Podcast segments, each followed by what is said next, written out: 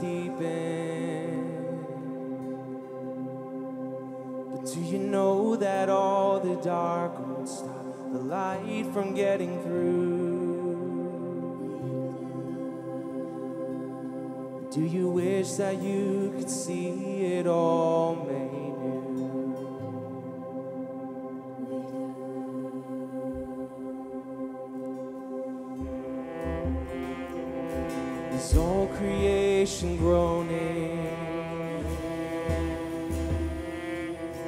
A new creation coming.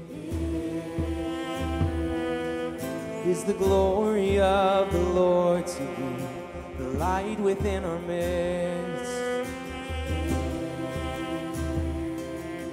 Is it good that we remind ourselves of this?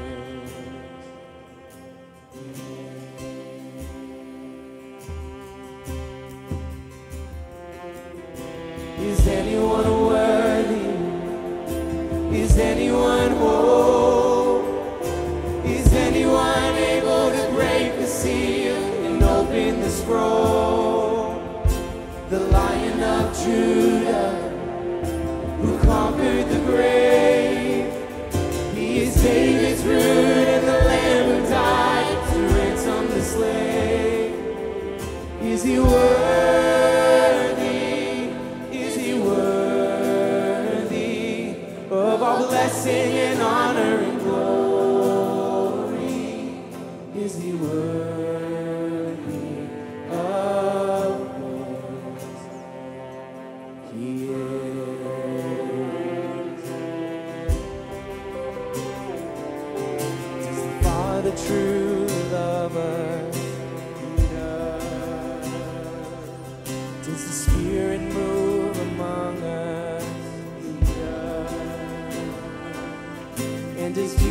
is our Messiah, hold forever those he loves.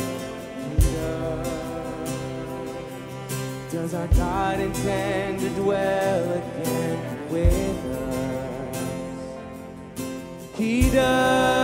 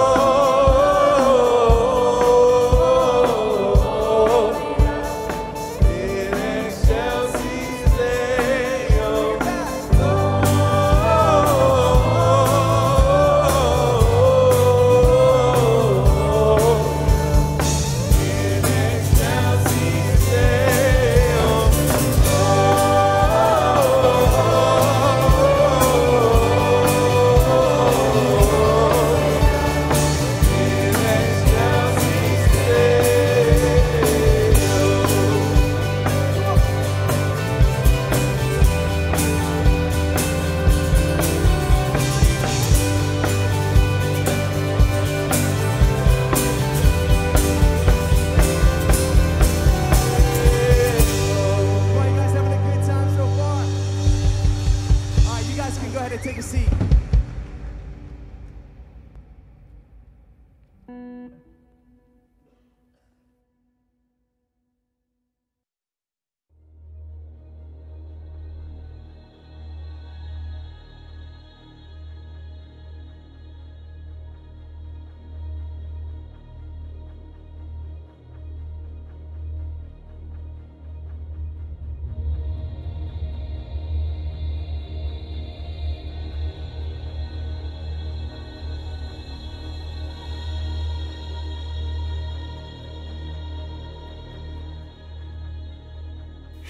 Silent for so long.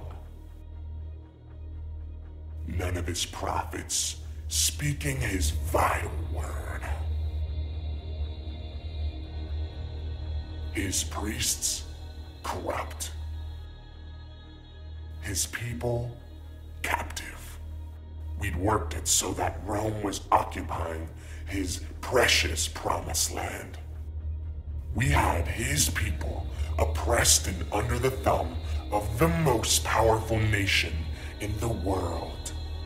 His people, captives in their own land.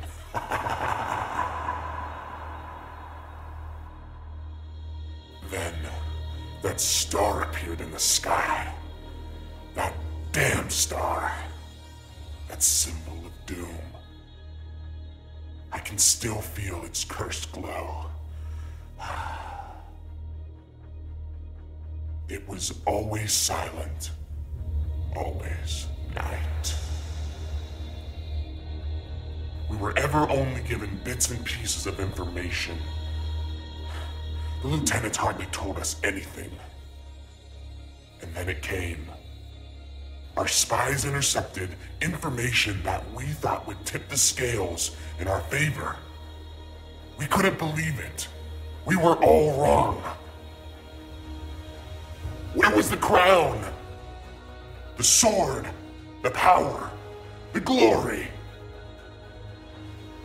A baby. A child. A mere human. We roared with delight. Started with just one. One of his servants. He was in a field talking to some shepherds which were on our side, by the way, up until that night. We got the order. Take him down. We moved into place, ready, waiting to attack. Bethlehem was ours. That promised land was ours. This world is ours. We surrounded him.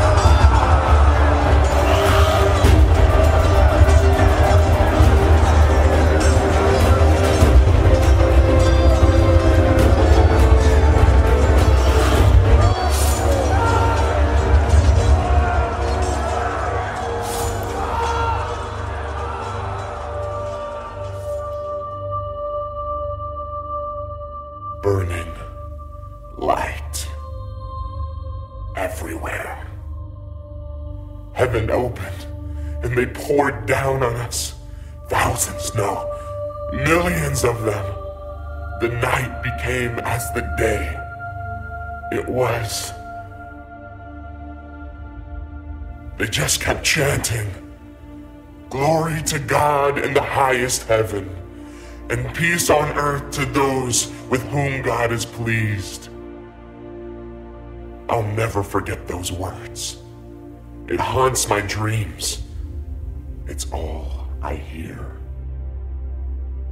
It's all I hear. That song, those words, all our power was gone. The stronghold was lost.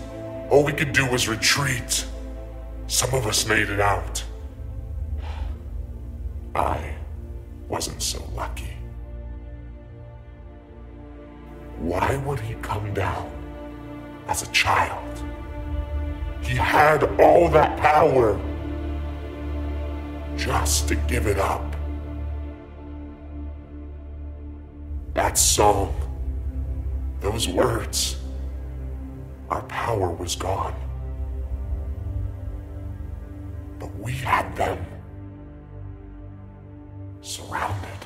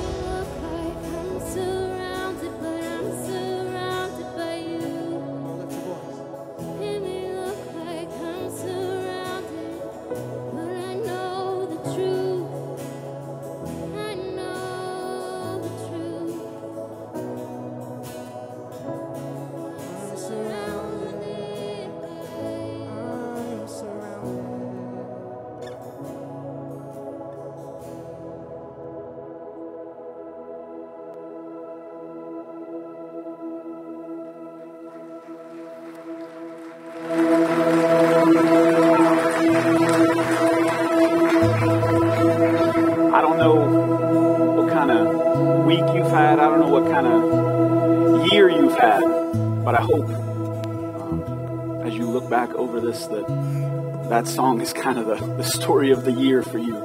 That maybe you've, you've felt like uh, you've been surrounded, you felt like there's been just attack after attack after attack, but um, God was moving.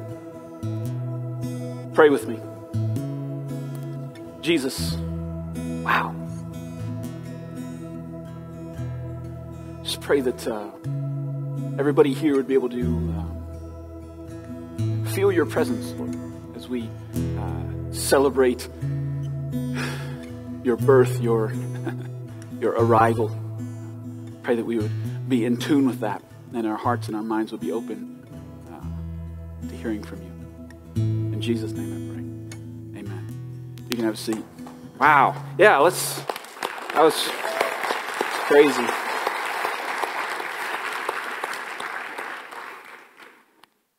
Who invited you to this Christmas service? Um, I got, you know, when you do something like that, you get nervous, like right as it's about to happen, because you start thinking of the conversations that'll happen on the way home. Like, what did that? What kind of Christmas service did you go to? What they have? Oh, a demon on stage. That's normal, right? So, uh, my name's Adam. I'm the lead pastor here. We're really excited that you chose to spend part of the, your days leading up to Christmas. I know this is like prime real estate for you um, leading up to that. So we're really thankful for that. And uh, I always get a little weird around these major holidays. Like, I really do. And I don't know if, you know, I don't know what you believe. You know, maybe you're a Christian, maybe you're not, maybe you're not even religious at all. But, but what I think is that, like, you're sitting here um, for a reason. Like God, God kind of orchestrated you sitting here. I don't know, you maybe have some reasons why you think you're here, but I think God's up to something. So, all right, man, that threw me off. I'm not going to lie, I had a totally different intro. Um, I usually over prepare for this. So, have you ever had uh, something happen in your life where where the situation looked bleak, where um, you were you were looking ahead and it looked the odds are that things weren't going to go well, or or maybe instead maybe maybe you are facing a situation where you had a fork in the road and you didn't know uh, which path to take. Or maybe instead you just had this feeling like you were kind of just almost like upside down, like chaotic, kind of out of control. And you went to somebody and you were asking them for advice. And the advice that they gave you was just have faith. Just have faith. You ever, you ever had that happen before or something like that where, where this person, well meaning, uh, even sounds kind of Christian, doesn't it? Just have faith. But they're, they're trying to help you and they say that sentence. So um, if you're like me, you're not going to like that sentence. Uh, so my first problem is, is with the word just right? So if you tell me just have faith, if you put the word just in front of have faith, it sounds like what you're saying is that having faith is like the easiest thing that I could do. Like that's a downhill thing that uh, when I look at all my circumstances and it looks bleak, that if I ju- just have faith, that's the easiest, most simple thing that you could do. And I don't know about you, but for me, having faith in difficult situations, that's like the hardest option. So to put the word just there doesn't make any sense to me. And my second problem with that sentence, just have faith, is actually with the word faith. You know, it's surprising because I'm a pastor. Um, but, and I'm not anti faith, actually, I'm very pro faith. I hope you know that. Mosaic is pro faith. I don't want to confuse you. We already had a demon on stage. I don't want you to be confused um, by this. Um, but it, it depends on what you mean when you say faith. See, because I think a lot of people have a misconception about faith. I think a lot of people, um, when, when they say faith, they mean like, like a religious optimism. You know, like a, like a looking on the bright side with a sprinkling of spirituality on top. You know what I'm saying? Like a, like a pious optimism. Um, like, like you just um, should, should be a little bit optimistic and a little bit spiritual. Like a holy fantasy, like a stick your head in the sand and hope things get better. And uh, if you're, if, if you um, consider yourself a realist, or, or even a little cynical, you're going to hate that, right? That you're just telling me to, to, to deny reality, right? By telling me to have faith. And honestly, maybe that's what some people mean. I just want you to know, maybe when, when somebody gives you that, that advice, that's exactly what they mean. Just look on the bright side. Sprinkle some Jesus on top, you'll be fine. But my question is does that kind of faith work? Like in your real life, in your actual scenarios that you actually live out, does that work? Just kind of looking on the bright side, kind of being religiously optimistic? I, I, can I answer for you? No, it doesn't. Um, and then the second question I want to ask is what kind of faith would work? What kind of faith actually works in real life? What kind of faith works when you have uh, more days left in the month than money left in the bank account? Could I get a December amen for that, right? Um, what kind of faith works when somebody's wronged you uh, and, and hurt you deeply and, and you know you should forgive, but you don't know how? What kind of faith works then? What kind of faith works when a deep loneliness settles in at a certain time of year? What kind of faith works when you lose someone you love? Does religious optimism work then? I mean, if somebody tells you to just have faith in those situations, don't you kind of want to just punch them in the face for that? Don't you? Because it, it, doesn't make any sense in that. What kind of faith actually works, though, in, in, in real life? See, I think we need something else. I think we need something more. I think we need something deeper and, and more powerful. So, um, I actually think the story of Christmas shows us the kind of faith that will actually work in your life. And I want to read the story to you. It's in Luke chapter 2. If you grew up in church, you've totally never heard these verses before in your entire life. Uh, so it's, it's Luke chapter 2, starting, we're just going to start in verse 1. We're going to do this the old fashioned way here. Now, in those days, a decree went out from Caesar Augustus that a census be taken of all the inhabited earth. This was the first census taken while Quirinius was governor of Syria. And everyone was on his way to register for the census, census each to his own city. Joseph also went up from Galilee, from the city of Nazareth, to Judea, to the city of David, which is called Bethlehem, because he was of the house and family of David, in order to register along with Mary, who was engaged with, who was engaged to him and was with child. Important fact in the story.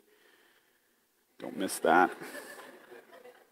While they were there, uh, the days were completed for her to give birth. She gave birth to her firstborn son and wrapped him in clothes and laid him in a manger because there was no room for them in the inn.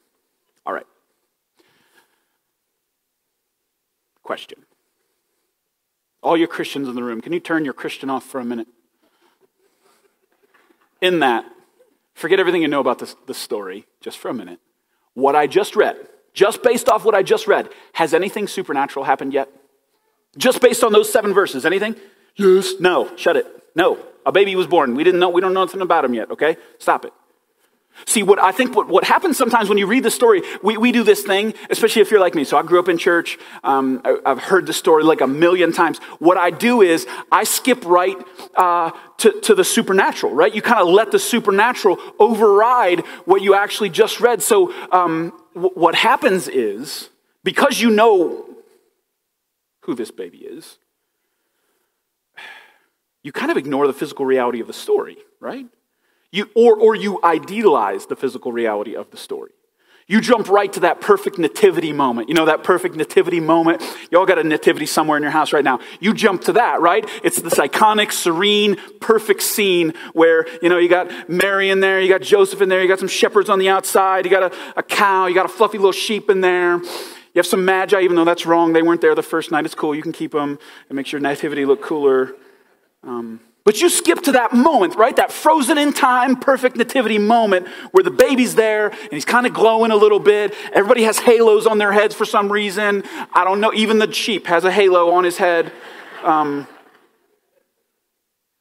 and and you, you skip the physical part. Like, and what that does to us, like, it makes the Bible not feel real right? You, you kind of push it away from yourself and it almost seems like, like something that's distant. So can we stop for a minute and just imagine what this would have actually been like? Can we not skip these verses and jump right to the perfect scene? What, what Mary and Joseph actually just went through in these, these first seven verses, uh, first thing, I don't know if you noticed, but the government told them they had to go somewhere. I don't like going to the DMV. Okay, that's annoying. I can't believe that the government, and they had to go halfway across the country. You know, the distance between uh, Bethlehem and, and uh, where they were, Nazareth, it's like, it's like about 90 ish miles, about the distance between Wadsworth and Columbus. Okay, and the government said, travel that far. And they had to, and, and, and they didn't have a minivan. Okay, so it wasn't to be a, it wasn't to be a quick trip. And, and by the way, I don't know if you caught this. Mary's pregnant.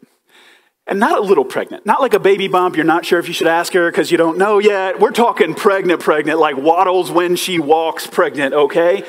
And she's got a 90 mile journey. And we always, I don't know if you know this, but all the pictures show a, donkey, but nobody, we don't know if she had a donkey. She could have had to walk the whole way. Could have been a camel, could have been a donkey. We don't know. We don't know. But here's something I do. I know a little bit about pregnant women, just a little. Um, I know, especially when, when they get that pregnant, that um, they can't get comfortable on like a mattress made out of a cloud, okay? Let alone on the back of a donkey, okay? So, so this is not gonna be pleasant for her, okay? Can you imagine how many times they had to stop to go to the bathroom because the baby's jumping on her bladder, you know? And then just, to, just she's like going over by a bush and Joseph's over here like, if we don't hurry up, there's not gonna be any rooms left in the inn. And Mary's like, what'd you say? Nothing, honey, I love you, you know? That's the kind of stuff, right? And then you have to imagine, like, this is a stressful situation. She's about to give birth and they had to go on this journey. Because if they don't, you know, Rome's going to have something to say about that. This probably isn't the way they imagined it going, right? You can't tell me that she didn't, like, open up the snack bag and be like, Joseph, three granola bars? Really? I'm pregnant. We're going halfway across the country. You can't tell me it wasn't a little bit of a discussion, right? There was a little bit of discussion. And then they get there. And they're knocking on all these doors and no, there's nowhere to stay. Again, like when I'm traveling and I'm going to a hotel and they like don't have my room ready, I'm annoyed. You know, like I'm like, come on, like I'll clean my own room. Like, but they didn't have anywhere. And I just imagined that, you know, Joseph said, Here, you wait here, I'll go knock on some doors. And he went, knock, knock, knock, knock, knock. And he comes back. He's like, Hey, um, I found us a place. And Mary's like, Really? Where? Where, Joseph? And he's like, It's this barn. What? It's a barn. You're going to tell me that's not a fight? He just told his pregnant wife that she's going to have a baby in a barn. You tell me that was, that's, dude, that's a conversation, okay? And, and I'm thinking there's some Hebrew cuss words maybe involved in this conversation, okay? If, if it's real, okay? And then imagine, imagine that, that they, they, they now they got to go and they, they, they walk up to this stable. And I don't know if you know this, but like the first thing that hits you in the face when you walk into a barn is the smell, right? Getting hit in the face with that. Your nativity, by the way, is wrong. It needs to smell if you want your nativity to be accurate. You should put some little uh, chocolate chips in there. I'll do it. Make it more accurate. Because that's real, right? That's real. And she's going to have a baby there. Boys, having a baby is, a, that's like a wild ride, right? Um, I hear it hurts a little. Rumor has it.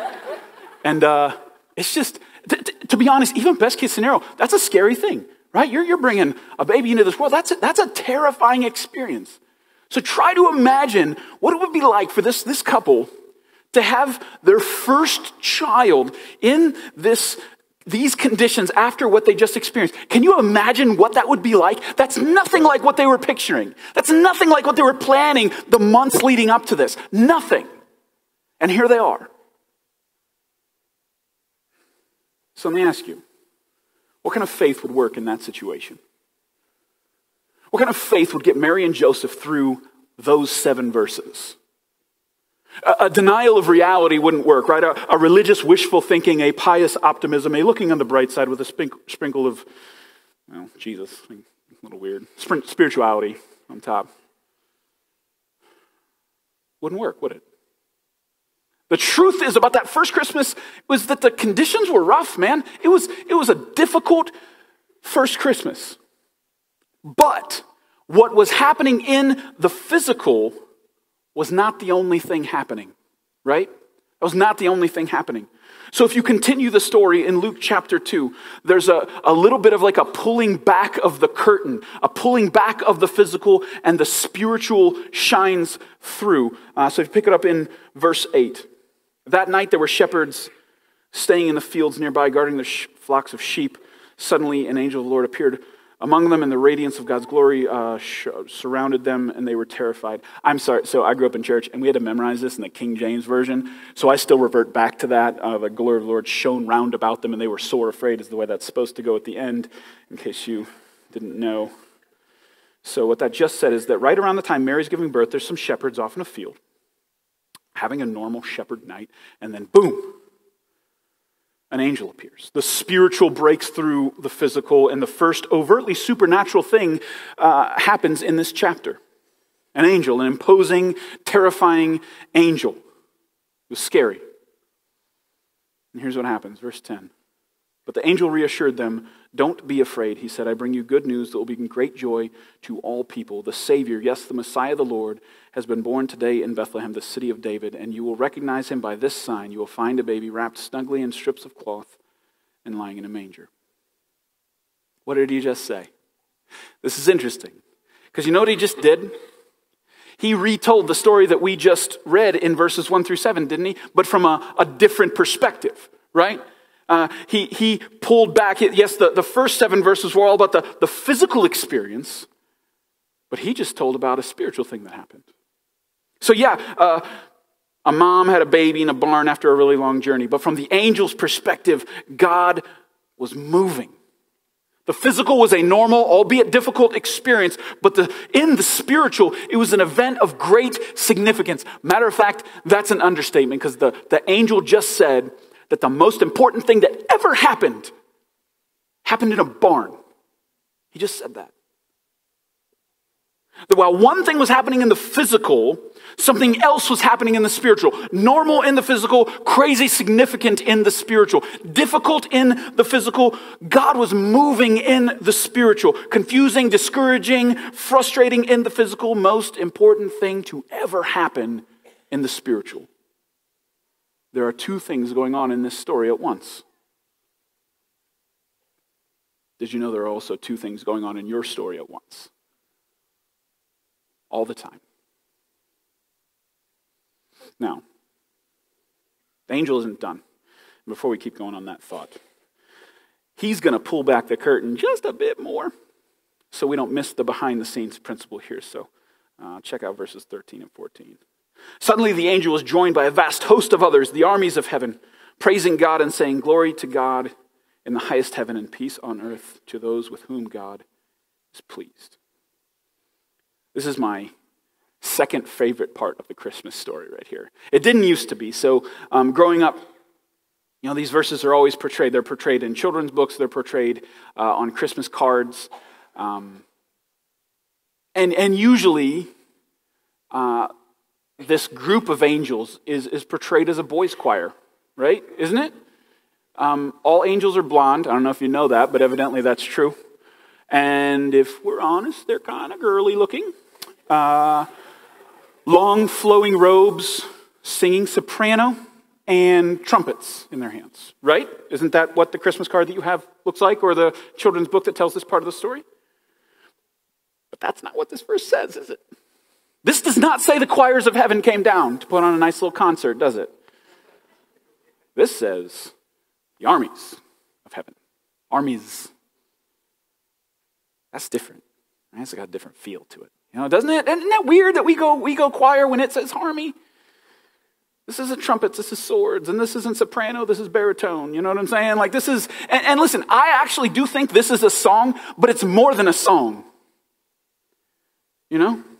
It's a, it's a battle cry. It's a, it's a declaration, a pronouncement, a prophecy, an eternal spiritual truth spoken to a physical, hurting world. It's supposed to kind of reverberate out.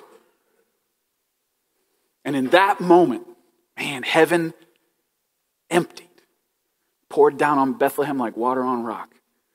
I imagine by the time they were done, there was not a demon within 10 miles of that stable. I like to imagine it as a heavenly escort for the king of creation to make landfall. It's cooler than a choir, isn't it? C.S. Lewis put it this way Enemy occupied territory, that is what this world is. Christianity, you might say Christmas, is the story of how the rightful king has landed, and you might say landed in disguises, and calling us to take part in a great campaign of sabotage. On Christmas night, heaven invaded earth. A baby born in a barn in Bethlehem was the God of the universe coming to live among humans. In the physical, it was just a poor kid born to some kind of unprepared parents, right? But in the spiritual, God came down. That's crazy. I I, don't have enough adjectives to describe that. I looked them up, uh, synonym.com. I couldn't find anything worthy of this. Awesome, astonishing, why. I just come back to why. It's just wild. I can't even wrap my brain around it. God came down. And I just want you to know something. If, if you're not uh, a Christian, or maybe even if you're not re- religious at all, um, you have to admit that, that if there is a God, just hypothetically, and if that God would come down and like live among humans, that that would be the most important thing to ever happen, right? If there's a God and he came down, then that would be it. And you can kind of imagine, if you're not religious, why we Christians make such a big deal out of this, because we actually believe that that's what happened on Christmas. That God did not stay in heaven, but he chose to come down here and live among us. So that my argument would be that, like, Christmas is either the most important thing to happen ever, or it is not important at all. Because the only thing it can't be is, is mildly important, right? That doesn't even make sense. Either it was just a poor kid born in a barn, or the creator of the universe stepped into human history. It's one of the two. It's either celebrate it or don't, you know what I mean? So, back to the question what kind of faith works? What kind of faith would have gotten Mary and Joseph through that first Christmas? What kind of faith will get you through the difficult seasons of your life? What kind of faith is actually going to work in your day in, day out, actual real life? Not just at church for an hour on Sunday mornings. What kind of faith is actually going to work out there in the real world? I want to give you, uh, I'm going to call it three levels of faith. Uh, the first one you're, you're pretty familiar with. I want to, it's, it's faith as belief. I think that's a lot of people, when they talk about faith, they talk about it as, as belief. Belief in God, yes. Um, but more than that, man, like belief in a God who, who's close, belief in a God who, who came down. Uh, by the way, I, um, I really like C.S. Lewis. Know who C.S. Lewis is? A famous Christian author. Um, he, uh, his journey to faith was he became a theist. He, he, he started to believe in God. And then, like later, he, he became a Christian. So it was kind of a progression. Like, first, he's like, okay, I look around and I see this world, like it, it has, there has to be a creator for this. That's the first thing that happened. And then as he went, uh, he believed in Jesus, not just God, but, but that God came down and, and that he uh, did some very important things while he was down here. So there was a progression there. I just want you to know that, that that's okay, that if you're kind of moving along the journey, um, that, that, that that's kind of the way it works sometimes. Belief. The reason Christmas is the most important thing to ever happen is because it means that God is not waiting on us to climb to Him. You know that? That's, that's most, most people kind of have that perception of God that you got to work your way up to Him. That you have to climb that moral ladder, that you have to do enough good things to make God love you and hope that when you get to the pearly gates at the end, you know, you've like tipped the scales in your favor and He lets you in. Isn't that kind of how most people think? But Christmas says, no, no, no, no, no, no, don't think that way. God came down to you rather than you having to climb your way to Him. And, and the reason He came isn't just to come hang out, He came for the purpose of dying. He died on the cross in your place for your sin. He died so that you could have a home in heaven and a relationship with God here on this earth. Heaven is not something that you earn, it's, it's, it's a gift to the forgiven. So, the most important aspect of faith that you can have is faith in Jesus. Faith that his death and his resurrection paid for your life. Faith that Jesus' life, death, and resurrection gave you uh, a deep, real relationship with your Creator. And I believe that kind of faith, faith as belief, is actually the foundation for everything else in your life because it flips everything upside down. Now you don't do good things so that you'll get to heaven when you die. You do good things because God already gave you heaven. It's reversed. You don't do good things to earn God's love. You do good things because God already loves you freely. And now you can, you can live from that love. So much better. It's the foundation of everything. So the first level of faith is belief. Belief. Man, if you haven't made that decision yet, and, and that one, it is, it kind of starts as a choice. You just have to choose. And um, It's kind of the doorway into a life of faith. So that's step one. And then what happens as you, as you make that choice, uh, you'll start to be introduced to like this, this second level. And uh, I'm drawing things on my. Can you guys see what I'm doing? I don't know what I'm doing then. I'm just drawing up here. Can you see everything? I'm sorry. Second level. So you're going to go after with belief is faith is trust. Faith is trust. First you believe, then you start the process of trusting this God, right? And trust is another level. I think you can believe in God. I think you can believe in Jesus. I think you can believe that He died on the cross for you and still tr- struggle to trust Him sometimes. Can we be real? Now, I think a lot of churches, man, we don't, we don't allow any room for that at all. That sometimes it's hard to trust God. Sometimes the situations you're in, you're looking around going, God, what are you doing? That's real. And I think trusting God is a process that you'll get better and better at. For me, the way it's worked in my life, the way I've, so, so belief came for me at an early age. I kind of grew up in the church, so I got saved real early. And then the process of trusting God has been this lifelong thing. And what's really helped me is I kind of believe that this level, trusting God, is about God's heart. It means that you have confidence in the character of God. It means that you have an assurance of his integrity. You trust his heart. And I think, man, one of, the, one of the messages of Christmas is that God understands what we're going through on an experiential level. Jesus experienced frustration, disappointment, anger, loneliness, loss, pain, betrayal. He's experienced all that. So when you go through that, he's not up in heaven going, man, that must stink. And you don't get to say back to him, uh, you, you know, it's easy for you to say. You don't get to say that anymore because he actually can say, no, no, no, I've felt that before. I know what that's like. And for me, that helps me trust his heart because he knows what all those feelings are like. He knows what it's like to be down here in this mess. It helps me trust him more. So, whatever you're going through today, Jesus has been there. That's why I trust his heart. Trust is a day by day, circumstance by circumstance decision, right?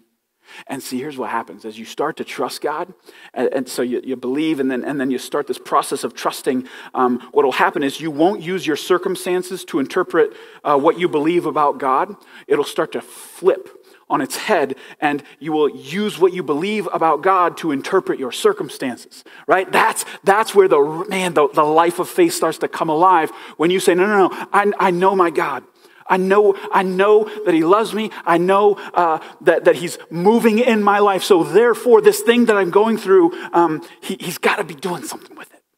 That's, that's where uh, things really start to shift. Rather than being shaken by everything that comes into your life, you're anchored by a deep trust in God's heart. So faith is belief, faith is trust. And then the last stage you'll hit in the Christian life, the last stage you'll hit is faith as a perspective. Faith as a perspective. It's where this thing really comes alive. And this is the one I really want you to see in, the, in the, this Christmas story. The message of the Christmas story is that there are always two things happening in your life at the same time. There are always two the thing you're going through in the physical and what God is doing in the spiritual. There are always two things happening the physical, what you see, hear, and feel, and the spiritual, the behind the scenes, what God is doing that you can't see all the time. See, faith as a perspective is when you train yourself to see the world through two sets of eyes. You see the physical, you understand what's going on in your life, but you also see what God is doing in your life. You see that He's weaving a story together, that He's up to some things behind the scenes. So you, you and I think this is where maybe you get tripped up because a lot of people, you know, if you're a realist, if you um, are a little bit cynical, Again, you kind of look at faith as this, this religious optimism, but no, no, no. Faith as a perspective is not just this, this look on the bright side of things. You're allowed to be real when you have faith as a perspective. You see your relationships, you see your financial situation, your job, your happiness, your pain, your day by day life. You'll see it, but you will also see a deeper reality. And you're going to allow the, the deeper spiritual reality to inform how you think about, how you uh, make decisions, even how you feel in the physical reality. And I think what you'll find is as you get into difficult situations, what will get you through the dark times, what will give you direction and purpose and hope is faith as a perspective, a way of seeing the world. Man, I hope you know this. Like faith is faith is a perspective is not a denial of reality. If something sucks, you can say it sucks. You're allowed to, Christian. You're allowed to. You don't have to pretend. You don't have to suck it up. You don't have to Don't cry because it's over. Smile because it happened. Shut up. If it hurts, it hurts. You're allowed to let it hurt. But at the same time, you, you have that reality, and then you have a deeper one where God loves me and He's moving, and I trust that even if it takes an entire lifetime, He's going to do something with this pain that I have right now. Both are true. You can say, This sucks and be a Christian. You can say, This hurts and, and be a Christian. And then you just also acknowledge that there's a deeper reality that we live in a sinful, fallen world where there's a spiritual battle going on. And you acknowledge that God is going to ultimately wipe every tear from, from your eyes. But it hasn't happened yet. I think a lot of times Christians forget that. Faith as a perspective is an attempt to live your entire life in the context of eternity.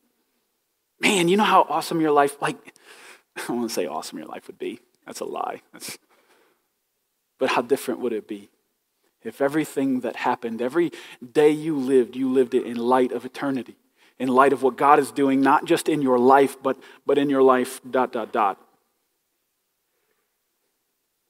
See, when you feel surrounded, overwhelmed in the physical, you know God's doing something. Mary and Joseph, they could have got caught up in the physical nightmare that was that first Christmas night. But I think they looked through it. They knew that God was moving, they knew that God was working. Mary knew. I just want you to know Mary knew. Nobody. Okay. I love our I love our church. It's a song, guys. Come on. That's what I want for you. I want uh, not just faith as belief, not just faith as trust. I want faith as a perspective, a way of living your life, a way of seeing everything that happens through the lens of a deeper spiritual reality that gives the physical one meaning and purpose and hope. That's what I want. 2 Corinthians 4:18 is like my favorite Bible verse.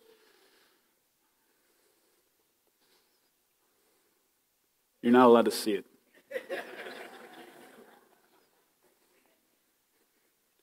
I'll read it to you.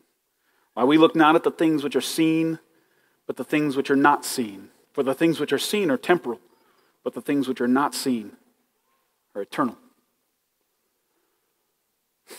Man, the things you can't see, they're so much more than the things you, so much more important than the things that you can see. What if you could get that? Even just for this season, for the next couple of days, could you live with faith as a perspective? Could you live trying to see with two sets of eyes? Yes, yes, this is what your life is, but man, what, what, what about attempting to look beneath the surface? Man, how different would it be? Would you stand and worship with us?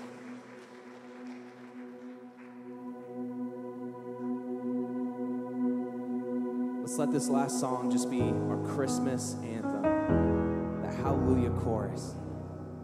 You guys ready to worship with us?